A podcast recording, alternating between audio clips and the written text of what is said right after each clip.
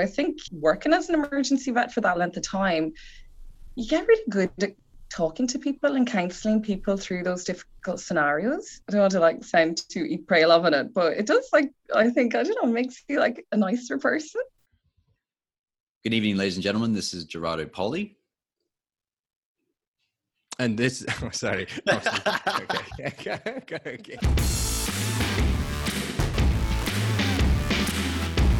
I'm Gerardo Poli.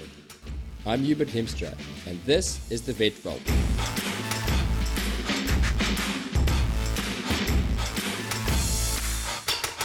Welcome back.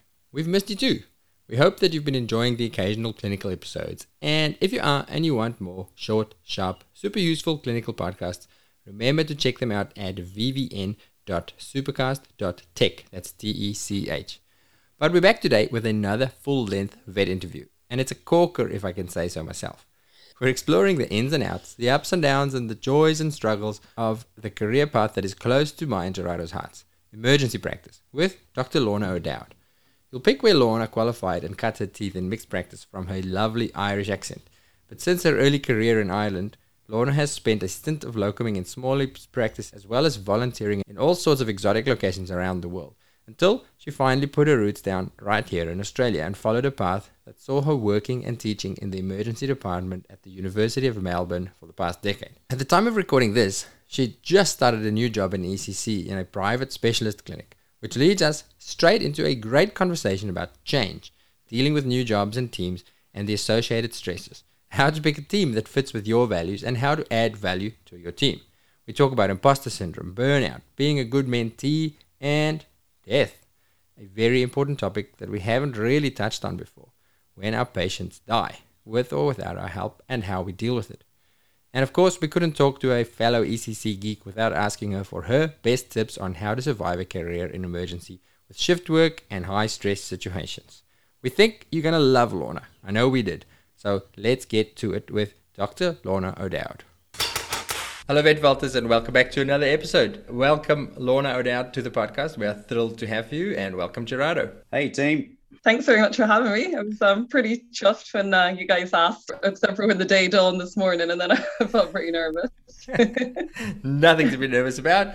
If anybody's going to make a fool of himself, it'll be Gerardo.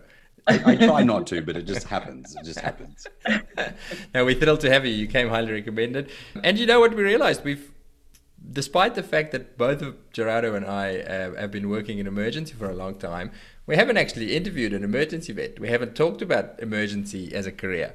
Wow, I thought you'd be totally biased. let's let's begin with you. I'd love to hear about your story and uh, your your journey from Ireland to Australia and from mixed practice to emergency vet. But I want to start at the at the end, and we'll work our way back towards the beginning sure. a little bit later. You've just started a new job, is that correct? Yeah, I have indeed. So um, I just started at uh, Southpaws, which are a clinic here in Melbourne. Mm-hmm. So yeah, I'm two weeks in and it's going pretty good. It was um big transition after nine years of my last job. So yeah, it's been been a bit of a stressful time, but also been quite exciting. And the team there are really lovely. So thus far, all good with that. But still working in emergency, is that right? Yeah, I guess primarily a surgery specialty practice, but they're trying to um, offer a broader range of services to their clients. And a lot of the cases that they see, though they might be surgical, they can be quite complex. Mm-hmm. So we've had there's some adrenalectomies and septic abdomens and chest traumas. So, you know, the kind of cases that do require a multidisciplinary approach. So, yeah, my role there is ECC, and we're kind of, I guess, expanding uh, that team, or the hope is we're expanding that team. So, is that taking emergencies, managing emergencies during the day, triaging them, and then maybe you know directing them towards medicine or surgery but then also managing the critical care unit or something like that is that what it looks like so really it's not primary um, or like first of an emergency that we're hmm. doing mm. it's more so that we do the critical care side of the cases that come that are complex cases like those adrenalectomies so for instance that need some management beforehand some stabilization and then post-operatively they can be a bit of a nightmare so that's where we come in, uh, manage those cases. But um, I mean, these guys are pretty good surgeons, mm. uh, so you know that's uh, what they do, and then for us, they leave they leave you to clean up the mess. That's the problem. yeah. yeah, but if we're honest, we like that. I mean, it is kind of fun. Absolutely. Now, Lorna, you you said um, that it was it's been quite a stressful time what about the process has have you found stressful? Is it just the the new job, or yeah, give, give me a bit of a background. Why why have you experienced it as stressful? Um, I guess I guess was change is always a bit stressful, really isn't it? You know, no matter whether that change is a good change or, or not, you know. So I think making the decision to leave a place that I loved was hard and that was stressful. You know, I made a lot of good friends along the way in, in where I worked and I had a lot of great people around me and I was very comfortable after being there for nine years. So mm-hmm. I think making that decision to leave was was hard and it was stressful. And then I guess making sure that I found somewhere to go to that was a good fit. Mm. I didn't want to make that change and then have to make the change again. So making the decision and following your gut that it's the right decision. You know, all of that was kind of stressful. But I mean, stress isn't always bad, right? Some stress is good. You know, maybe helps you to go in the right direction, I guess, or makes you really focus on making that decision the right decision to some degree. So yeah, it was it was hard but a right decision, I feel for me. And so you grow with all of that change and that stress as well. It's uh, hard to manage it in the moment, but I guess you got to trust that the journey is the right one that you're taking and for the right reasons, and that ultimately the outcome will be what you want. Mm. Yeah, well, let this what was the uh, that TED talk about perception of stress? It was it's one of the most famous TED talks, and it wasn't necessarily the stress itself or having stress; it was the perception of stress and what it, mm-hmm. what it mm-hmm. meant. If if you mm-hmm. thought stress was, you know, I didn't need this, didn't want this, well, that kind of stuff, that's super stressful, right? But then if this at the if you thought the outcome would be that you were better, um, stronger, more resilient, more knowledgeable or something like that, then mm-hmm. the stress doesn't, the perception of stress isn't less stressful. But having yeah. said that, you know, emergency is pretty stressful, kind of prepares you for quite a few things. So I, uh, I, guess it is, but maybe like as emergency vets, we don't find that stressful either. You do maybe at the start, but then you know, it, it doesn't continue to be that same kind of mm. stressful mm. erodes away at you. Mm. I, I think at least anyhow, you know, I think other people maybe who come in are like bleed in and out of it, or when you start, that it can be the kind of stress that's really impactful. But I guess there's different kinds of stress, and mm. some people thrive on the emergency stress, but then the life decisions and the day to day can be that kind of stress that's a bit toxic. But yeah, I guess uh, it's how long you're you're undergoing that stress. So changing a job was like a finite time, yeah. you know. Yeah, yeah, yeah. Look, it's a I our timing is pretty much exactly coincided. I so I left my old job of 12 years, so seven years in emergency there, and, and, five years prior to that in the same practice, and left pretty much. Well, I left there in mid June last year, and then started two new jobs in the last month. Uh, so moved interstate, so big decisions, and then the two new yep. jobs. And I was kind of blown away because again i am I'm back in emergency again with one of the jobs and I was shocked at how nervous I was. You, you think yeah, that, yeah. Think, oh, I'm seriously after eight years of emergency, and as you say, there's stress in emergency, but I think what it is is familiarity. So there's yeah. stress, but you have some degree of control because in your clinic that you've been in for 12 years, you don't realize that you know exactly where everything is, and so even when, yeah. when things are falling apart, I know where to turn to solve it. Yeah. suddenly you feel you feel a bit lost. And then the other thing that I that I realized, I thought about it long and hard. I was like, what?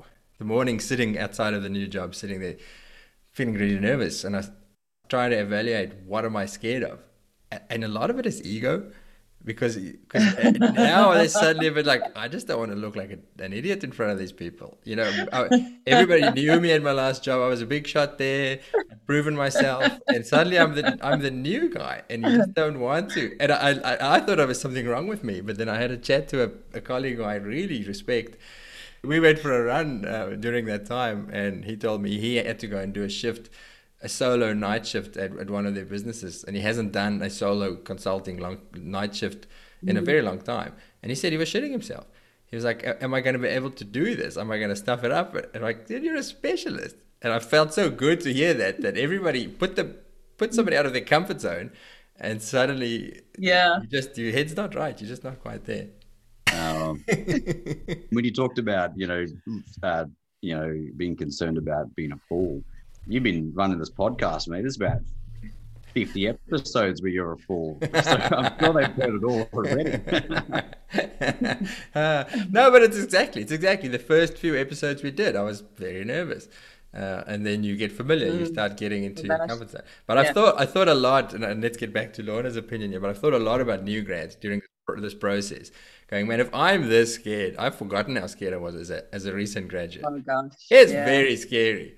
Have, have you have you come up with any strategies through all of this? Any tips that you could give to people how to adapt to that new role and how to shake some of that stress? Yeah, it's funny that you say that about new grads because, like, if if we're stressed after how many years of working in these environments, going into a new job, and then you take somebody who's never been in that position before, it's amplified by a million, right? So it's it's um it's good to think in that way because obviously I've come from an environment where I thought a lot of students who were in their final year, and mm. so I got asked that question a lot about going into jobs and what what was good advice. And yeah, I think in truth, like we all maybe suffer a little bit from like the imposter syndrome where we think we're not good enough and where, yeah, like, like you say, we're going to like be shown up as a complete fool, you know, and so you're willing to take whatever job is offered to you because you're like, oh, I can't believe Yeah. you even offered me a job. I, I better take it before they figure out who they're dealing with. I think that's maybe where people go wrong. I took quite a bit of time in deciding on this job and um, not deciding really like in terms of the clinical side of things whether or not I'd be a good fit because I think in truth as vets we we're all pretty open to learning and upskilling and reskilling and I, I don't think that's a problem. I think for the most part that generally excites us when we're learning new things. But I think being a good personal fit, like having the same kind of values and ethos and as the practice does in general, I think that's where the key is, or at least for me, I think that's where the key is because you know, if you're kind of on a battle on a personal level, it's never going to work and you're not going to be happy there, you're going to be frustrated. Uh, and I don't think it's a good uh, a good for either for either involved. So I spent a lot a lot of time thinking about that, whether I was a good fit for them and them for me. And I think going to the place was important for me, just absorbing the kind of atmosphere, you know, where where people kind of, you know, happy and, hmm. you know, what was the the overall like feel. And I think some of it's intuition as well, because what works for somebody isn't necessarily going to work for another person, right? I think then trusting into your intuition that that it is a good fit for you rather than yeah rushing in just because you feel like you're not you know you're not going to get another job. And I think new grads certainly that's a big thing for them because they're so stressed about about not getting the job. But i think your first job is you know pretty pivotal pretty instrumental in kind of forming your relationship with veterinary as a whole. And so i i would encourage i guess new grads to like take their time and make sure they're going somewhere that's supportive of new grads with people who are willing to teach and to support them in the after hours period because otherwise i think it's just so incredibly daunting and and, and can be an awful experience. Mm. I think like my first job, I was so lucky, like so super lucky. One of the questions a student asked me when we, like I did a student panel discussion with with some new grads, and they asked me about mentors, and I didn't realize at the time that in my first job I had a mentor, you know, because like there just wasn't that name on the relationship. Mm. But it was a guy in the another vet in the practice who he'd been a couple of years ahead of me in uni, and we'd loosely been friends. We'd been on the same drinking team and a couple of things like that. He kind of took me under under his wing when I went into the practice and took care of me, and so so did the bosses as well. They really took care of me. But i think that was pretty pretty important you know to have a support network and to have people you can reach out to and to talk talk you through problems. And the other thing about that practice is like though he was my mentor this other vet he, he also became my best friend. So he had a social outlet because I think a lot of people do that when they start off vet. You know, you're so excited, you're finally realizing your dream and your passion, and you give your all to it. And you're like, you stay and you scrub into all these surgeries and you do the extra calls and you do, you know, the extra hours. And then before you know it, you're a few years in, and somebody asks you what hobbies you have, and you realize you've got none because you've totally lost yourself to the job, right? Mhm. So I think that's something else that's pretty important. Not lose your identity in amongst it all. Like you're a vet, yes, but you know, you should also have all these other outlets because I think you need them if, if it's going to be a sustainable profession for you. Mm. There's so many things you said. You just if you if you're not careful, you start to think yourself in your head that everything about you is vet. Like so, when you, ex- you explain who are you, I identify myself with my job. My job is just how I, you know, earn money, demonstrate value to the community, share what I know with the world, and so forth. But it- it's a vehicle through which I can do things and do the things I want to do, but it doesn't actually mean that's who you are. And then some people just make it their whole entire lives or get lost in it. Um, Mm. and all of us do, like we totally do. Like Yeah. I do as well. Yeah. And until you kind of realize Yeah. that, holy hell, I, there is there's so many different aspects to me. I'm a father, I'm a partner, I'm a like I'm a cyclist, Mhm. I'm a runner, whatever it is. so literally, you can pick whatever it is that you want to identify yourself with. So yeah, that's really Yeah. important. I think people don't really realize the importance of that. Yeah, absolutely. I think in the early years, especially, right? Because yeah, it's uh, it's very all consuming, can be, and it's only after you, you start to burn out that you realize that that all consuming nature of it is actually not healthy. So how do you stop that? What, what are the, your strategies to actively prevent that from happening? Um, I think trying to be mindful of the number of hours you work and the number of like overtime hours you're working and whether or not you know you're accepting all of these extra shifts and hours. I think sometimes we feel like to be a team player you have to say yes to everything. And you know, it's okay to actually say no because there's no point going in if you're resentful you, that you're going in but you can't say no. So i think that's one thing like and i think as a profession as a whole we're probably pretty bad at self-regulating ourselves. Mm-hmm. And regulating breaks and the hours we work and i think it's quite widely accepted within our profession that we'll work overtime and so i think yeah be prepared to stand up and say no and to walk out the door and not feeling like you're a horrific person letting everybody down you know um, that's one thing i guess Yeah, I, I want to add to that in because I 100% agree with you, but it is hard because Mm. by nature, I think most vets are we want to please people. We want to help. So if the boss Totally. or your coworker says, "Hey, can you can you do this? Do you mind staying back?" Uh, you, and especially when you're new, you want to look good. You want to you know you want- you want to show that you are. And, and uh, this literally happened to me in a new job recently, Yeah. uh, where somebody said, "Can you do this extra shift?" And my first, I knew I couldn't for for Yeah. heaps of reasons. I physically could do it, but it would not be the right decision for me or my family. Yeah. But my, I opened my mouth to say, "Yeah, I could do it," and, and then I, st- I had to stop myself and go, "No, no, you can't do this. This is a very bad idea." But I still it was really hard for me to say, "N- "No, you know what? I actually can't." And then watching their face be kind of surprised and disappointed, and, Yeah. I- and then feeling like a dickhead because I just. uh, but my, I was thinking, man, I, I hope they don't feel like I'm a lazy slob now. But I justified it to myself, and I think this might be an important way for people to, to think about it. I might not be able to do this shift for you now, and you, my boss, might be disappointed now. But because I'm mindful of that and protecting my own well being and protecting my relationships or my friendships or my hobbies, I'm the vet who's still going to be here five years later. I'm not going to be the vet who has to who has to quit the job because they can't put up with it because they burned out. Uh, w- when you need me five years down the line, I'll be here. What, you, what you're saying there is essentially that you have to be aware of what it is that you need and it's important to you Yeah, absolutely. And because like number two so of the the top three things that new graduates wanted in the big survey that wasn't done in the states number one was support and mentorship so i have something to say there because you talked about um, your a mentor before but number two was work life balance and Mhm. yeah like so you go to a boss and you go oh i want to make sure that i have work life balance. They'd be like cool. And like what does it even look like for you? You know everyone's work life balance is different. And i think that Yeah. you know what hubert did was he identified that actually this is what it looks like for me and he stood up for it. But some people don't understand what or know what it means. Yeah. Mm.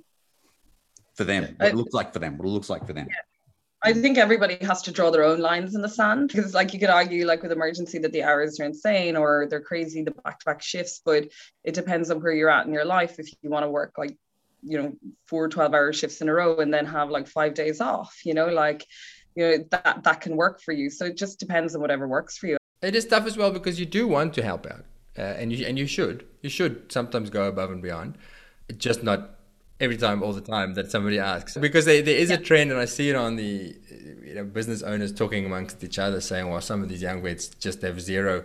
They won't go any further than they'll just go no." um, and it and it puts the rest of the team in a in an awkward position. So I think there will be opportunities where, if you can, don't be stubborn about it. Go, yeah, okay, I, I'll I'll step up, I'll help out. But if it happens again, and the third time it happens, or the fourth time, you need to be able to say, well, something's wrong here. Either we need to change the management system, or this isn't for me. Mm. Yeah, it's being a team player, but you also can't be taken advantage of, you know. Yeah, Somebody's always asking you to stay late and work through your lunch and work every weekend.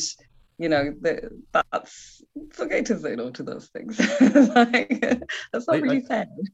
I also think that it's a, it's from from a business owner perspective, it really does come down to some degree, and this is you know a lot of people are going to hate me for saying this, but it, it comes down to planning, bench you got bench planning, planning team, redundancy in your team, finding enough staff, and it's like there's no vets out there, no vets want to stay. If no vet wants to stay, maybe you look at what you're doing to provide your your vets to stay or not stay. You know, Mhm. and it hurts when a vet leaves our practice because it takes two years to train a good emergency vet right? So, so when they leave after two and a half years, we feel like it's a loss. But constantly, we're we're planning like sometimes 12 months in advance. We have to plan now and start Mhm. developing strategies and start putting the seeds, Mhm. you know, feelers out there. How are we going to get recruits at 12 months in advance? Mm. So to be able to make sure that people don't feel like as if they have to jump in and say yes, because we a lot of the burnout that we see is is because exactly what we talked about. People jump in to help because they want to help the team, get it. But then when they burn out as as a, as a business owner, it's not their fault, right? Mm. You know, if if if we planned better somehow, if we were if we were better employees, if we had better systems, better support systems, then ideally our, our, our staff would stay for longer. So so the, I, it took me a while to figure that out, and and now that the fact that I understand that now we look in you know, 12 months in advance and developing support systems more than we ever did before. Because back when I was an employee, back when I was an emergency vet, it was literally you just worked, you worked, worked, worked, worked, worked, worked, worked, worked, worked. You know, 20 hour shifts, 22 hour shifts, whatever it was, just got got the job done, and then bam, relationships break down. So, but you said something before. You said something before, Lorna, about mentor, right? And this was, I agree, like because we we, we might graduate at the same time, must be around the same time, or whatever it was. But like a mentor support thing is really, in my mind, only come out and has been this kind of, uh, you know, important thing in the last maybe what maybe five years, five six years. I don't know, and they've never heard of it before. But before No. then, before then, it was just like you want to find support, and so you try and find a job. But but like now, everyone's trying to find their mentor, which I think is great, and definitely need to do because a mentor, a good mentor, can fast track your journey. But then I, I I think there's a certain amount of onus on the mentee, on on the the person who wants a mentor, to find the right mentor for them, and then communicate their expectations, so that that mentor then knows that all of a sudden this person is looking to them for this stuff and can provide for it, as opposed to you didn't mentor me and you're like holy shit like what do you want from me for the last 12 months? I didn't know you know i thought i was providing support. No but you wanted this you know so clarity for a mentor is what i would like to put back on the person who wanted a mentor if that makes sense getting a bit confusing. Mentor, mentee. mentor or mentee yeah did you have a conversation with your colleague in the end and end up kind of clarifying No. Mm. Well, let's let's ask it this way. So you've been teaching students at the University of Melbourne for your previous nine years or so. Is that right? Yeah, you were, you were involved. that's in- right. So you were the ultimate mentor. What do you want from a good mentee? Uh, like, what does a good relationship look like to you? What were the things that made you be your best as a mentor to those students? Um, yeah, that's that's a good way to put it. In truth, unless people come to you and they're open and they're honest, then you it's very hard to help them on their journey or help them figure out their way through whatever they're trying to navigate. And so I guess that could be two ways because if you're not an approachable person or you're not open to that, then you might deter people from coming forward. But I think um, a lot of the students who, and it wasn't always like in, it was actually in general, it was never in a formal setting. It was often on the floor as we chatted or they chit chatted amongst themselves and I just put in, mm. you know, and offer my advice. But it was always those people, I, I guess, who who raised the subjects and raised their concerns and raised their worries that were the people like you feel like you could help the most and whether your advice did or it didn't like at least you could give some input so i guess that's one big thing i don't think i ever had anybody come to me and ask me to be their mentor specifically but i did have lots of great chats with people or at least i thought they were great maybe they didn't think so i don't know but um, uh, where you're just very open and you're honest with people. You know sometimes like i guess you can try and like sugarcoat things and you want to say something to make things right but that's not the right approach always you know? And so i think there has to be a, a, good degree of honesty and that that could be hard for somebody who is in a more vulnerable position right? You know somebody who um, might feel like they have more to lose from being honest you know because they might feel like they leave themselves open as uh, i don't know not like if they're not passing their exams or if they're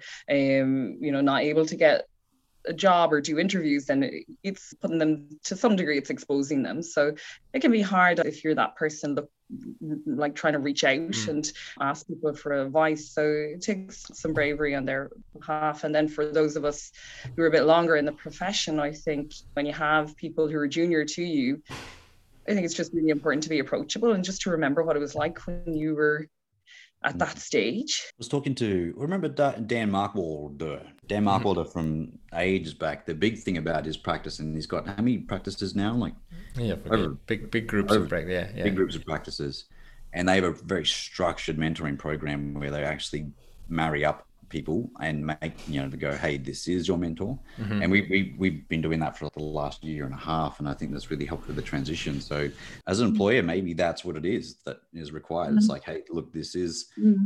this is your mentee this is this is you're the mentee yeah. this is yeah. mentor, you know and we actually pay yeah. our, our our vets to do that yeah wow yeah that's mm. pretty that's a pretty pretty cool idea for sure and then it, it probably puts a bit of onus on both people people or you know like to, to be that mentor that you should be. If you're actually assigned that role rather than not knowing you're in that role so to speak. Mm. you talked earlier about team fit and figuring out whether the, the new team was the fit for you. How? Uh, you said you trust your gut. Are there are there specific things that you looked for or is it just through experience that you know what works for you? How do you figure out what's your right fit um, I think when you know I went there, everybody seemed like pretty happy and chatty and open, and I think that for me was quite it was a telltale sign, you know. And also when I went there, the bosses were there and on the floor, and still it was happy and chatty and yeah. you know it had a nice feel.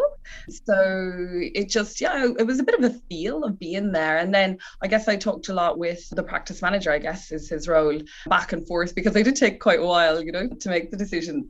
And just you know everything in how he approached all of the conversations with me it felt felt like it very much aligned with how I feel or how I want to work in terms of what's important to me in work life balance, but what's important for me for you know caring for the clients and caring for the patients.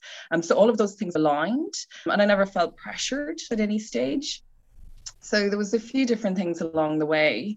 And yeah, I, I, think taking a bit of time with the decision helped because then there was quite a few conversations and each of them had the same feel. And then at the end, it did come down to, I think, just a bit of trust in your gut. And I think we all probably don't do that enough. Yeah. And I don't know if my gut's any better now than it was like when I took my first job because in truth, I really think that was why I chose my first job too. You know, I went there they were all really lovely. They seemed to be exactly what they said on the tin, and I, I trusted that, and it worked out in my favor that time too. How much? Well, I'm asking because you seem like a really warm, outgoing, pretty cheerful person, and and I think that counts a lot. How much do you think what you bring to the team actually contributes to that culture, to to the your workplace being the place you want to be in? Oh, I guess yeah. Um, I guess yeah, it's a two-way street. You know, like um, I might not be the right fit for every practice. That's for sure.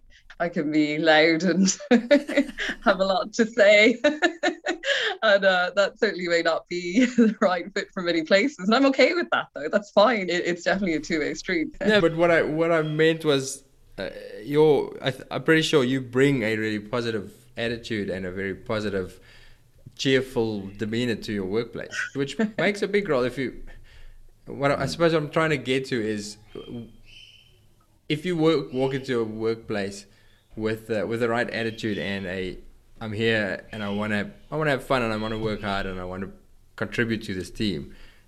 Invariably, you lift the team around you. Conversely, Yeah. you can drag it down. You could work into the best workplace with your shitty attitude, and a month later, suddenly it's not such a great workplace, and you wonder what the problem is. and it might be that you're. I, suppose I'm, I'm, asking it, and it gets back to that the nerves of the first couple of days of a new workplace. My, my solution for myself of how do I get over those nerves? Because I, I arrived at work and I went, well, you know, I hope they don't do things too differently. So you start, I start getting that imposter thing, and I had to set it in my mind to go, well, what can I definitely bring? I, Yeah. I, have got some Yeah. skills for sure, and, and I know as a new Yeah. grad you you won't have all those clinical skills. I, I know I have some skills that I can bring, but what I can definitely bring, and what even as a new grad you can bring, is to say I can bring positivity, and I can oh, For bring sure. bring Yeah. energy. And if I walk in and there's that, you know, some days you walk in and people are down. And you go, oh, you can cut the atmosphere, and you go, I can change that. You actually have the power to, to change it. Instead of instead of getting sucked in, you you change it, and you don't need to be experienced to do that. Yeah, Yeah, no, totally, totally. I listened to another podcast actually called The Happiness Lab, Mhm. and it talked a little bit about that, about emotional contagion. I'd never heard of it before, but when I heard it, I was Ah, like, sweet. you know what? That makes perfect sense. You know, you walk into a room, and you know, if there's one happy person in there, then it's a bit infectious, right? Everybody is kind of gets into the mood. But on the converse of that, you walk into a room and and one person walks in and they're thundering about and the door is slamming and they're sighing uh, everybody starts to be on tender hooks and Yeah. it's not a nice place to be. So i definitely think we all have a massive amount to contribute you know? It doesn't mean we all have to bounce in the door. No, like, "Good morning," you know? Yeah. but I, I do think that having a smile and having a positive attitude is 90% of the battle isn't it? It's like i go back to i always think everything else can be taught like clinical Mhm. skills can be taught Mhm. but if you go in and you do try your best to just bring as much as you can in the way of your energy i think that's pretty important I saw it at work. I was sitting at work once and I was watching it happen. I was watching a, a single mood contaminate the whole work environment like that. And I had this mental picture of a tin of white paint and then you get a drop of black paint in there and you mix it in Yeah. And it's no longer white paint and it just mm. spreads throughout that whole team and just be careful that you're not the discoloration of the team. oh, that, that- that's exactly it. You kind of like when you when you paint the pictures like, what's it like when when someone comes through who's cranky, and you're mm-hmm. like, oh, it's terrible, it's terrible, and then Yeah. you like that, and they're like, oh, shit, am, I, am I like that? I don't know. I I am like that. Oh my god, I'm like that. But emotional contagious, like also, it's emotion doesn't necessarily just manifest in like a happy smile and like a cheerful mood it also also manifests in movement and energy. Like Yeah. you walk in with energy or you move around with energy you know? I think that it's 100% true. Like you can feel the mood and someone can really bring it down. And you know what? It's your responsibility. It's not the team you know? You can't come to work and Mhm. expect the team to lift your mood. I'm in a shit day I, like the team should help me feel better about it. Like that's unfair Mm. really. But you know the other thing as well i think like some people aren't as aware of themselves as maybe others are and you know 100%. we all can kind of shy, shy away from those conversations of that person who is like moody you know they may not be totally aware of the energy they're bringing and we all kind of like just back out and back away and don't deal with it a bit you know like when i was at the uni one of the things we had started to do was when we were teaching students we would do face to face and kind of play scenarios out so that they themselves could become more self aware and realize what they were putting out. Because I think learning that is a bit of a journey in and of itself. And I think a lot of people, when they do realize that, they're open to change. Mhm. Um, not everyone, but This, this, this is where you this is where your open conversation with your mentor goes. Hey, how am I on the floor? Honestly, tell me. Well, actually, to be honest, you're a cranky bum. You're a cranky bomb. you know, leave your shit Well, there's two very quick solutions on both sides of that coin. It takes a little bit of courage. The one is if you go to work and you are cranky, you don't always have to be bouncy and happy and cheerful. But I found it really works.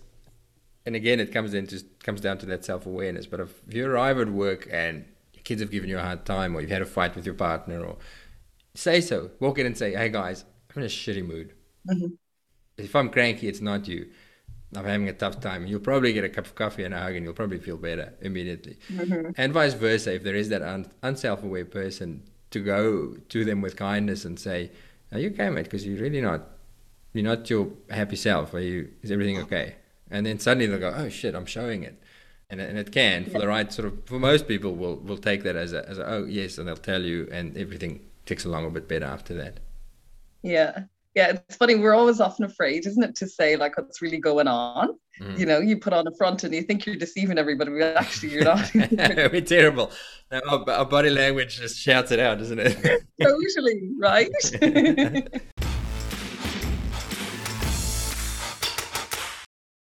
You know those conversations that you have at conferences, back in the days when we still had big vet conferences, when people are chatting to the lecturers and asking questions, and you hear things like, This isn't really in the books, but here's what I think. It's in those kinds of conversations that the best nuggets of wisdom appear, the nitty gritty real life details that you can only get from years and years of experience. And it's exactly those kinds of conversations that we try to emulate on the Vet Vault Clinical Podcasts. We don't want lectures. We want to hear about the challenges, the tips, the stuff ups, the this is how I do it. Go to vvn.supercast.net to join in the conversation. okay, where to next? Let's talk about emergency as a career. How? Tell us your story, because you you qualified and then you did mixed work in in Ireland. Is that correct?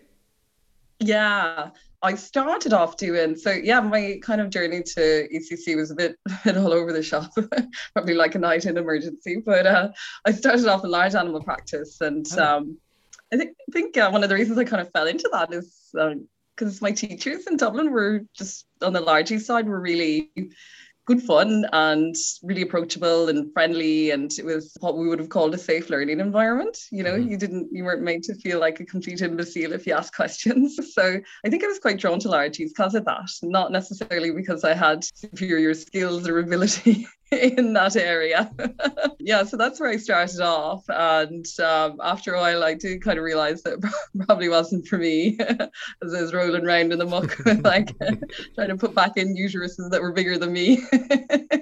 that was maybe uh yeah, probably not the path I should have chosen. But um kind of my dalliance with small animals started with doing charity trips. Oh, And so um after a couple of years out, a friend of mine actually suggested going to Peru. I thought "Hmm, sounds like a lot of fun. So she was an emergency vet actually, and we went off there together to do a spay and neuter campaign. And that was kind of my first alliance at smallies. And I kind of flitted back and forth between doing largies and charity work for a few years. And then when I moved to Australia, I ended up in small animal practice. And again, I kind of fell into it. I went to visit a friend and then got offered a job at her Christmas party. um, there were quite a few wines on board. Um, and so there's the odds of everybody saying they can't find vets. That's how you get. That's how you do it. You get them drunk, make them sign the contract. yeah. I think it's called Shanghai. it was funny because I was like, yeah, okay, you know, I'll give it a go. I'll stay for a few months or six months or something, you know, and then then a year later I'm still there. And I, I feel like I was totally underqualified for that job as well to some degree because I never really done small animal clinics before. And then the next thing you know, they were making me sole charge. I was like, what? but they were really nice and supportive. So yeah, I ended up being there for a year. And what I found during that year was like all of the cases that I really enjoyed were all the snakes and the ticks and the trauma like all these pigging dogs that you got called to at three in the morning because they'd had you know like been speared through the side. So it kind of got me started like started getting me thinking about emergency. And a friend of a friend had worked down in Melbourne uni and so they encouraged me to apply or to reach out to those guys. And I actually sent my CV to them when there was no job available. And it just kind of happened that shortly after I did that, a job came up. maybe by Nice. virtue of Yeah. them not having advertised for for that long or I ended up um, getting the job and I was a bit shocked really to be honest because I had no emergency experience so kind of landing a job in the uni I felt like what have I done I'm out of my out of my depth there applying but I was pretty steep learning curve the first couple of years was exciting but yeah it was pretty tough So, so what was Um, the role? Were you were you teaching straight away, or were you just a consulting vet then? I said just. No, so the, the role was a clinical tutor. I was part of a pretty big team, and you know they they've been doing emergency for quite a long time. So it was a well established part of the clinic. So you weren't just kind of thrown to the lions. You know, here you go, work the nights by yourselves. They wouldn't do that because obviously that wouldn't be good for them, for you, or for the clients, for the patients, or anything like that. So I had a lot of support when I started there. There was a lot of emergency vets there, and they had a pretty good facility. So started as a clinical tutor and then gradually as i like built up my confidence you know you, you got involved in more teaching. And as time went on you kind of take on more ro- roles. So yeah it kind of it transitioned gradually. Like towards the end yeah i was taking on more teaching responsibilities which was yeah really fun. Was I didn't actually go into the job, even though it was a university. I didn't really think about the teaching element element of it. Funnily enough, you know, you, you might sound mad, but I actually hadn't thought about that. But then when I got into the job, I realized that actually that was the thing that, or one of the things that I really absolutely loved about it and probably kept me there for as long as it did. It was really, really rewarding part of it. So, you know, the emergency side was great and and I definitely loved all the cases. but in the end, I probably the bit I maybe liked the most was was the teaching side of it. Yeah, I, I love teaching. I like having an impact on mm-hmm. on students and also sharing stuff in an engaging and energetic way, which makes them kind of love the stuff that you love when they come to the clinic. At least uh, for us, because now we uh, run the emergency rotation for one of the universities in our state. When they're there, like our, our vets on, they're on, they're on. I would say they're on their A game because Well, that's it. You know, you're constantly being questioned and asked, and not in a bad way. They're, they're thinking of questions that you could never have thought of, and so you kind of uncovers all the gaps in your knowledge. You know, and so that's that's a really good part of it. It keeps you on your toes, and it's just fun as well having that energy around. So it's, you've been an emergency veterinarian for, gosh, almost a decade, right? Same with me. But I'd love to hear what, and Hubert probably did. Hubert's probably done it for three decades. Um, but uh, what would, what would, what do you feel? What do you think would be the downsides of emergency and critical care? Yeah, what would be the downsides? Um, it's funny because you know, in some ways, the ups and the downs are not too dissimilar, right? Because like you could argue that the downs are the the hours that you work, you know, the nights, the weekends, the long shifts. But on the flip side of that, you could actually work a number of long shifts in a row and then have a bunch of time off, you know. So there's like a pro and a con within the same, you know, umbrella. And then like working the nights, I mean, after a while they definitely become pretty exhausting and less fun than all of the other shifts. But on the flip side of that they're kind of the makings of you as well because when you're there by yourself at night you have to make decisions. You don't have that time like oh i'll just wait for six to 12 hours and somebody else comes in. They're not the type of cases that you you can't make decisions you know otherwise you'd be repentant at your leisure right? So i think even though they're tough they're they're really pretty instrumental in in making you stand on your own two feet and develop a lot of those decision making skills. So I mean, they're they're a pro and a con under the same kind of in the same way, and I think that's the same about the cases too, right? Because often the cases are really intense and they're really complicated, and they're come with owners who just have had like their world fall apart. You know, their dog's just been hit by a car, and it's like incredibly emotional and hard for them. But on the flip side of that, they're the cases that you can really make such a difference to. And I think working as an emergency vet for that length of time, you get really good at talking to people and counseling people through those difficult scenarios. I don't want to like sound too eat, pray, love in it, but it does like I think I don't know makes you like a nicer person. But it does get exhausting that after a while because all of those conversations with people who are upset, it's, Mm. you know, it's hard. And then I guess the money side of it with emergency is another big thing that's hard because people don't plan for emergencies Yeah. It's not like everybody has an extra 10, 20 grand sitting around in their bank account that they're just waiting to spend on their animals. Mm. So you do see a lot of euthanasia in it as well. And that, that can be really hard, especially when it's financial, that it takes its emotional toll on you, I think for sure. It's uh, I, I like that. I like a lot what you said. It is exactly it's the yin and yang. The the good stuff, the bad stuff. It just depends how you look at it, and depends how much of it you're getting. In in, mm. in, in the right dose, it's excellent. In too much, it's it's too much. Yeah, and, and exactly I really I, I, really like that what you said about it. It can make you a nice person. It's gonna go either way. You could go. I thought of it the other day. You can you. It's gonna make you grow. You're either gonna grow wise or you're gonna grow bitter, and you've got to decide which is gonna be because you get. Yeah. It's exactly what you say. You you see people at their worst. Yeah.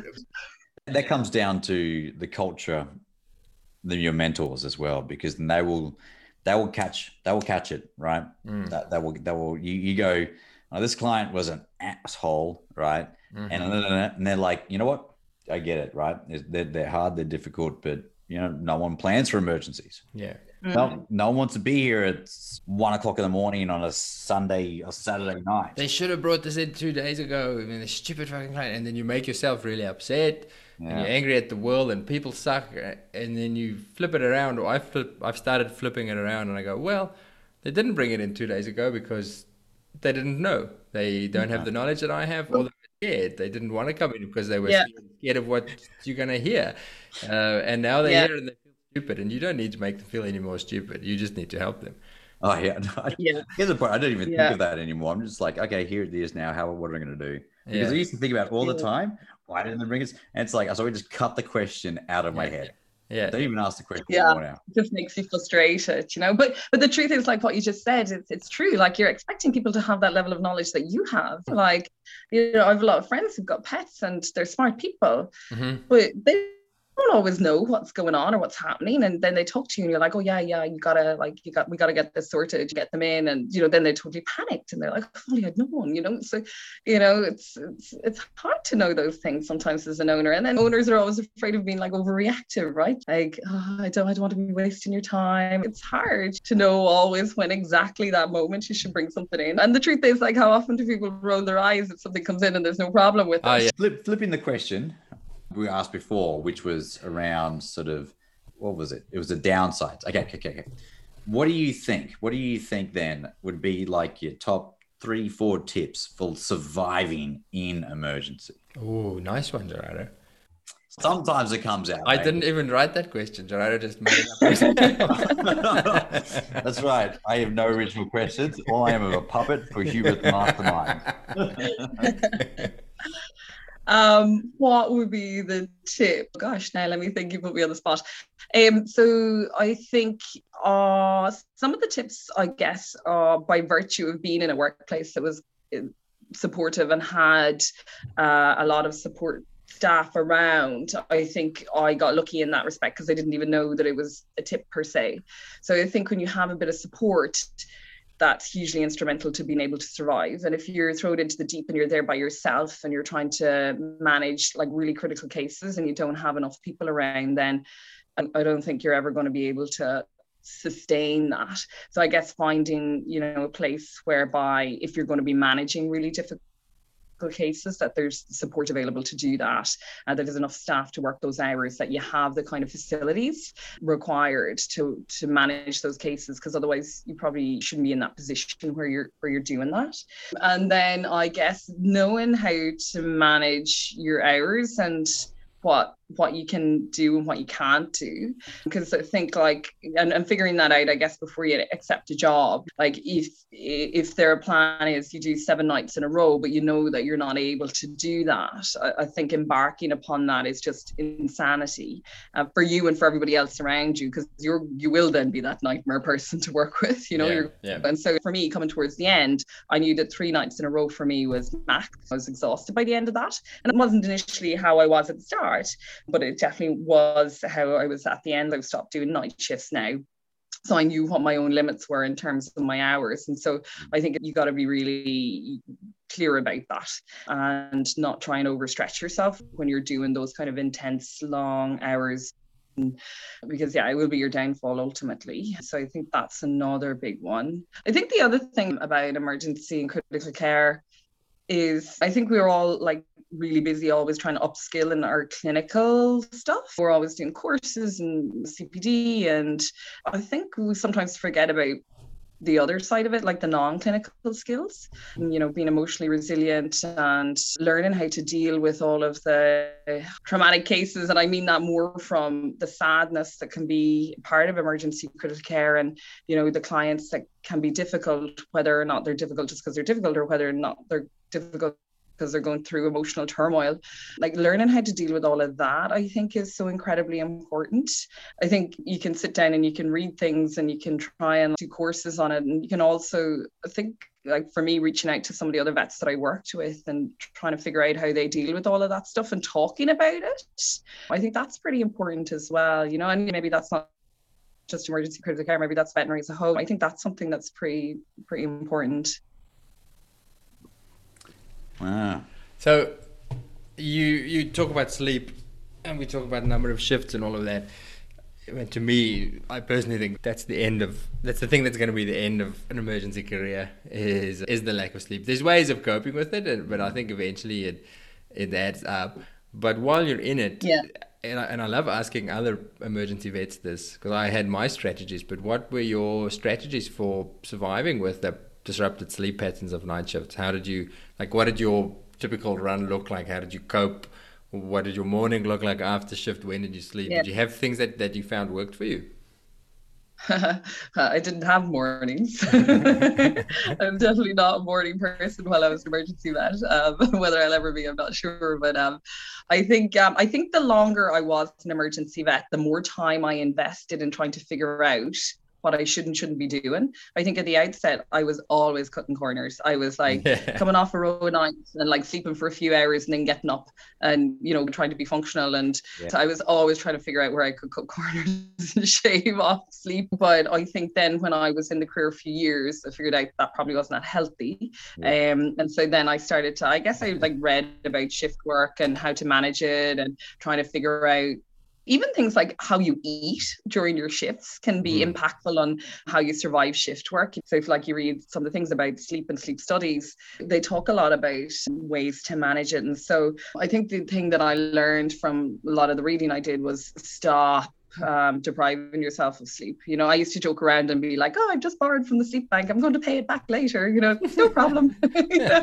and then people would be like, "That's not a real thing, Lorna. you know, go to bed."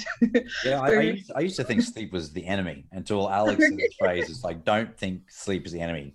I was like, oh, but I could do so much if I didn't sleep enough. Please. yeah, I used to think, you know, yeah, surviving on no sleep was like, yeah, you're a hero, you know. You're a hero. But then I That's was like, right. You're a hero. I remember doing this 22 hour shift, coming back four hours later, and then doing another like was it 14 hours, and and I came back, and it was, and I almost came back because of ego. Like, yeah, here he yeah. is coming back, he's doing it again. Yeah. it wasn't four hours. Maybe it was like the minimum turnaround. Was like five hours, and I was back again. Yeah. and and I did I did no one any favors coming back after that. it is crazy. I saw like, yeah, emergency vets come off their shifts and then just not sleep that day, you know, and stay up the whole day and then go to bed that night. I mean, I would have been like an absolute zombie. But yeah, I stopped. Some of the things I did was, you know, I would like have blackout blinds, make sure it was going to be as quiet as it could be, and just dedicate those six to seven or whatever they may be hours to sleep. And not plan things, not say, yeah, I was going to commit to X, Y, or Z on the run of shifts I was working, just commit to sleeping and see that as equally important as everything else that you were doing you know? Mm. So it, it was a bit of a change in mindset i think a few years in and figuring out that it wasn't a wise move to not take care of yourself you know? Um from, from an employer perspective, the, the the only thing that I would add here is that the one of the common reasons why our vets decide to leave outside of sleep and health because they would just have chronic health issues after a while if they couldn't sleep would be a loss of social network Hmm. because they didn't mhm. lose working Saturday, Sunday nights, Friday, Saturday, Sunday nights, because generally the busiest time in emergency hospitals, they just slowly start to disconnect from their friends and they feel it. They feel, it, especially Yeah. the young vets. They feel it. Yeah. All the vets seem to be like, oh, okay, you know, I'll catch up when I want to catch up with them, but they're more proactive around it. But younger younger guys Mm. slowly start like they don't get invited to places, they don't get invited to parties and all that kind of I stuff. I never had that problem. I was always invited to. Maybe that was just you, mate. yeah. Fine. I never got invited to parties. And that was the reason why. I know that's definitely a thing. But don't you find then though that like you end up hanging out with all the emergency team? You're always Yeah. like figuring out who's off when they're off because you're always off in the weird and wonderful times when nobody else is. So I have to say, like during emergency, I met some great buddies because you know nobody else is off. So maybe we're they were great by virtue of just being the only people But that, that's a strategy. That's a strategy to survive emergencies. You you re, you you know reestablish new friendship circles, but some people don't. They just see what they've lost, and then maybe they just didn't like you, Jordan. I, I like Lorna. I think we should make Lorna a permanent co-host. I, uh, I want you to edit that out, Hubert. That that's that's a co-host request. Um, but you know, that's like another thing about doing the nights that I found as well. You kind of feel like you're in the trenches with the people that you're Yeah, working with. So you do develop some pretty close bonds, Mm, don't you? mm. So you, you kind of are eager to see them outside of work. You know, sometimes it's bad because you talk about work a lot, but it's a way to diffuse too, Mm. you know. So yeah, I used to find that that yeah, you'd be you'd be so keen to catch up with those people you did the nights with because you're like, yeah, we survived. We did it together. That's true. I feel like oh, everything you say sounds so familiar. That's that same pattern of I'm invincible. I don't need to sleep. I can do this, and then the slow learning, and then by the time you learn all of it, you go, oh, I'm burnt out. I can't do it anymore. I, I feel like we we're talking about this, and, and the newcomers to emergency probably won't listen. They have to they have to learn it the hard way. But if anybody's listening and going to do anything, you are not invincible. You do need sleep, and the sooner you learn it, the longer you're gonna last.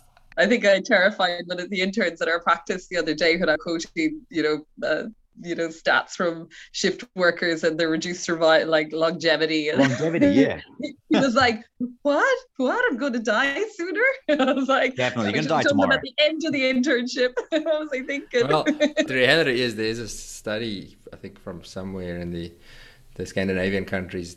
They classify shift work as a carcinogen on a par with cigarette Yes. smoke. yes, yes, yeah. Oh, you know what? I read that, and I don't think I was the better of reading that for probably a good, you know, six months because I was anxious about it and thinking Yeah. about it a lot. I, I think I upped my game at that stage a lot in terms of how I took care of myself. Mm. Lorna, the the great thing about a podcast is I can I can Google stalk people, and it's not and it's not creepy at all. It's my job. Tell us about. Do you? I'm sure you remember Winston. Oh my God. Do I remember?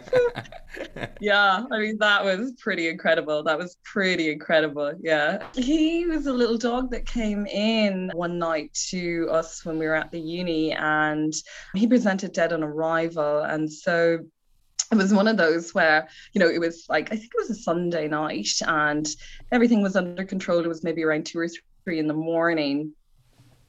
And so all the patients were kind of sleeping, everybody was on top of their treatments, and it was nice and blissful and peaceful. And then the next thing you know, we saw this car speed in because we've got cameras and we can watch the cameras from from the emergency room.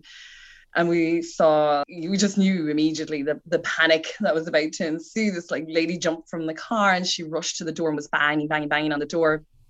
And we were lucky enough to have a security guard who was pretty invested in all the patients and pretty happy to help out, like with anything and with everything. And so rather than waiting for one of us to come up, he just instinctively knew it was really bad. He just took the little dog and ran down to us in the emergency room. And so um, it was dead on arrival. You know that sinking feeling when Mm. you get you get this little patient and that their people are just so distraught, but you're like, oh gosh, she's dead. And obviously, you start CPR immediately, Mhm. but you just you know you, you just you think it's never going to work Yeah, you kind of kind of think you're wasting your time. Yeah, I guess you have you know so many CPRs in emergency that law of averages comes into play, and unfortunately, most of them you can't resuscitate. We started doing a resus, and there was myself and two nurses there, so we were pretty lucky in that respect because I don't think you can really do a successful resus unless you have that number of people at a minimum.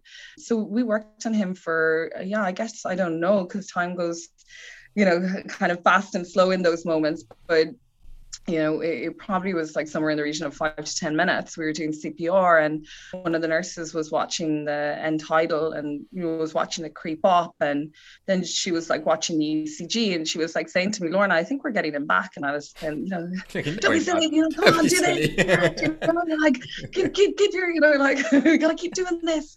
And then she was like, no, really, no, really, you know. And so, you know, then I'm feeling for a pulse, and then you can feel this pulse, and you can hear the heart. It's not just like, you know, know, dissociated electrical activity. Yeah, lo and behold, we got this little guy back, and it was pretty, pretty special. Um, remember when we got him back again? Like you, you're the ultimate pessimist as an emergency vet because I was like, I better go get his people fast because he, could arrest again. and then you know, yeah. So I like I ran down the corridor and I was like, come and see him. He's alive now, but just I couldn't work for you. You know, he, he, he couldn't I'll die again, you know. So, um, and then the next thing, you know, he was like lifted his head, and yeah, he made a full recovery. It was just, yeah, I felt like, I felt like completely like delirious and elated. I think we all did, you know. And um, so what, um, what yeah, actually happened to him? How? Why did he die? So, yeah, so it was, it was. um his folks had gotten up in the middle of the night and it was actually quite sad because they had to go to the hospital because their um, granddad had passed away and they got up and their little dog woke up and so they fed him a treat and he had choked on it oh. yeah and so yeah just like a healthy lovely little guy and then the next thing you know it was yeah, it was pretty, pretty, pretty special. I think you know I was walking on on on clouds for quite a while after that. That's awesome. I think that's it's it's a big draw, isn't it, with emergency like those you know type of cases. I mean, if if we hadn't gotten them back, then you know they're the ones that are so incredibly sad. But gosh, when you do, it's a pretty it's a feeling that's hard to match, right? Very much so. Very that's, much so. I don't think I've ever had one like that. That's why I had to tell that story. It's actually I read that I was like all right, I'm going to start. I'm going to start trying harder again. do, you want me to teach you how to do CPR, Hubert? well, it does. It reinstills your faith in it. You yeah, know, yeah. Because um, you do get a bit disheartened, right? Yeah. Sometimes, you know. Yeah, I love those stories. Uh, I could chat all night. I think it's, it's possibly great... the longest podcast we've done. I, have got about five more questions. I, I, I, I, wanted to talk about. I was going to talk about death and, and dealing with death of patients. Uh, again because of because of a, a thought I had the other night. I I realized. Tell me if this is just me, but I think as as you get better and you get more skilled at, at saving complicated patients, I you start getting this attitude of nobody's gonna die on my shift unless unless I decide you're gonna die. you, know I mean? you know, if we're gonna you you can die because I euthanize you, um, because the owner said, but otherwise you're not fucking dying until my shift is over. and it's almost an ego thing. I, I, I, found it myself. I was like, that's not right, really. I mean, if it if it has to go, I don't, I don't know. Yeah, oh, that, can, that can make sense because I, I don't remember the last patient that actually passed away, died without actually without your consent. Without without recommendation. They're like finding a patient dead Crikey, I better not say anything against that then. No I've never had it happen to me either. No no. That did make me think. There was something else that happened at another job where another vet said something about um, helping out at a wildlife hospital. And there's obviously a, a fairly high euthanasia rate. And, and uh, one of the vets said it can get some vets down the the euthanasia mm which made me think a bit about it. And I said, I, weirdly, it didn't really bother me. I, I, I just, I feel like, well, to, to me, to me, a patient dying because it's dying because there's something seriously wrong isn't, it's not such a big deal for me. I think a lot of vets take it almost personally. And I go, no, well, look, we're all going to die. All of our patients are going to mm-hmm. die eventually. Um, if it's for the right reasons, I don't find it all that depressing. Uh, and I don't know if it is a point worth bringing up if there are young vets out there who still struggle with it, who who find it a hard thing to deal with. Is it? Are you at peace with it, both of you? Um, hmm, I think yeah, I think it depends on a lot of things. I think it depends on the cause of why you're euthanizing something and how heavily you've become invested with people and the patient. Like if you've been working on a case for days and days and you're like so emotionally involved with those people as well, they're the euthanasias that I find really hard because you're just gutted for them as well. You know, mm. I think we have these sick patients and we have such high hopes for them and we're really you know trying to do everything you can to save them. And so when you do lose one it's it's it can be emotionally hard. I do also accept that death is part of life and you know we do our best. And sometimes that's just that's it's not enough. And that's true for people and for animals right? So i think you do have to make peace with that as well and learn how to accept it and learn how to move on from it learn from it but move on from it you know um because i think if you if you constantly replaying it in your mind. I think that's so very destructive. And then there's euthanasia where you euthanize older patients that have multiple terminal chronic issues and they're suffering. And for me, I totally accept that. I think that it's something that actually is quite important that we can offer our patients to give them a peaceful passing. I think if you can end suffering after an animal's had a beautiful life with loving people, then I, I truly do think that's a gift at the end. Mm. And then I guess there's the other euthanasias where, you know, there are animals that you don't want to euthanize, like um, in terms of people don't have enough money to to treat their pets and you know that can be gut wrenching so i don't know if um like I'll ever probably be at peace with that. I find I find it hard. I, think you do again have to learn how to accept it, right, and learn how to accept that. Um, you know, you know, sometimes people are making decisions between, you know, feeding their kids and treating their 100%. pets, and and that's like it's not not often a you know it's not a choice that they want to be making so i guess you have to accept it in that round but you know they can they can be hard ones so yeah i do think it's a bit of a journey coming to accept and um, find your path through it and I, I, definitely do think it's something that's hard for younger vets you know um, mm. Mm. I, I, agree with what you're saying um, like in, in emergency euthanasia rates like on average is somewhere between 15 to 20 percent of the patients we see depending yeah. on the hospital as depending on the hospital we work in and depending on the socioeconomic yeah. area.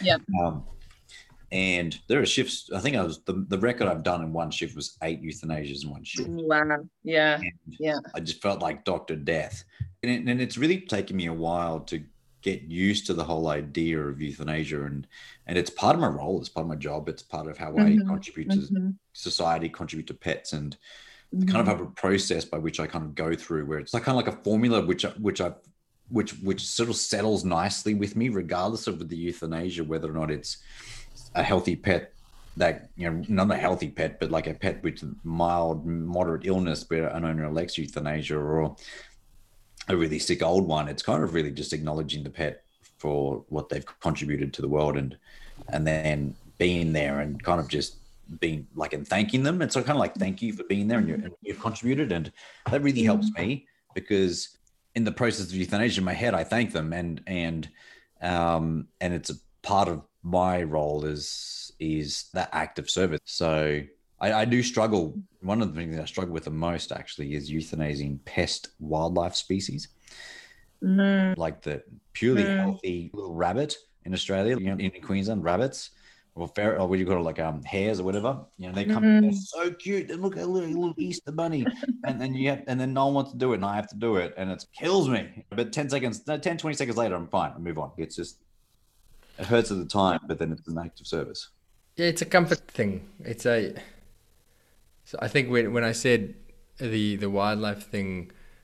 I don't see that it will bother me because I, I, I, I still I still feel like well I'm there mm. I'm cutting short suffering by doing that. If yeah. I wasn't there doing that nasty business, it would be out there dying slowly in the bush, or yeah, at the same getting time. in by ants slowly or something like yeah, that. Yeah, so it's. Uh, I've said this to vets before. The reality is, none of us are going to be euthanized unless things change really quickly. All of us mm-hmm. are going to go through some shit, and eventually it's going to end. Um, so if we could provide comfort and make it mm-hmm. shorter mm-hmm. and and even if it is the ones that you could have potentially saved, well, if you weren't there as a veterinarian and the owner couldn't come for you, come to you to help out, mm. that animal would suffer and die in pain at, at home. So, whatever the reason, it's it's a it's still a kindness. It took me a while, man. I my, my very first euthanasia I remember really well as a student, broken humerus, no money, and I, mm-hmm. I had to go. I had to go cry out the back, euthanized. Had to excuse myself from the hospital and go outside. I need to go to the toilet and then go cry in the toilet a little bit, uh, which is I, I, laugh now, but it's not. It, it's it's a big deal. Yeah, it's a, it's a, it's yeah. a big deal. But um, yeah that's it's, it is a big deal the, the other like time that i find euthanasia really hard with shelters Mhm. like like I, I remember having to go to a pound a few times and euthanize the animals there and that was that was awful like that you Mm. know i just that was Mhm. probably the worst because they're healthy you know they're just Yeah. um you know there's something wrong with them and you know that's not right yeah it's it is a tricky part of our job right because yeah it's it's got a good side to it but The happy story of Winston. no, but this is the stuff that people want to hear too, right? well the, the funny thing is the most thanks i've received in my career and i don't think i'm the only emergency vet No, who says this No, 100%. it's actually so many of the euthanasias that you do right Yeah. because um maybe because we are good at it as emergency vets because we do it a lot lot and we can counsel people through it Mhm. i do think it accounts for a lot and it counts like it's a massive massive thing in that person's life when they're taking their pet to somebody to to euthanize them and i think being kind and being patient and help guiding people through it you know i've received more thanks for that than i have any of the Mhm. heroics that i've ever you know uh, done And what a privilege to be trusted with that, actually. I think this line came from somebody on the podcast where I said, What? Because I often struggled when you do a good euthanasia. I say good because, you know, people are thankful. And when they say thank you, uh, what do you say back? The, the, the reflex is to say it's a pleasure. Well, it's not a pleasure. um, and I think it was one of our guests who said, and I use that now. I say, all I say is thank you for trusting us to help you through this. Yeah. All right. On that happy note, let's, let's, start, let's start wrapping up. Uh, do, do you listen to podcasts, Lorna? Podcasts, Lorna? Uh, I listen to some. Um, uh, not not that I'm not an avid podcast listener. I'll be honest. Um, I can't, I can't believe I've just wasted two hours interviewing somebody who doesn't even. I could have lied, but then then you probably would have asked me which my favorite ones were, and then I would have been like, ah. uh, so, Lorna, you used to teaching students. We get all your students you've ever taught, and they're all starting in their first year at in veterinary science as young vets, and they you have a couple of minutes to give them one little bit of advice for their veterinary careers. What is your one bit of advice? I think the most important thing is we've probably like talked about it already is just not to lose your identity to the profession. You know, mm-hmm. to see it as your profession and it can still be your passion and your love and you can still be realizing your dream, but not to completely lose yourself to it, to maintain yourself outside of it, to maintain your relationships outside of it, to not allow it to completely consume your personal life because I, I, think that is the biggest thing uh, for me. I think that's one of the biggest things that can contribute to burnout and people becoming fatigued with the profession and the work and becoming disillusioned. So I, I think for me, that's probably the biggest thing that I would, I would offer as a piece of advice. I. Definitely, definitely has to be up there my, my top five things as well. Awesome. Lorna, thank you so much. You have been an absolute champion. Thank you. Thank you. Thank you so much. It was fun. Hopefully we'll catch up in person sometime. I think I think it will be fun. Yeah, that'd be lovely.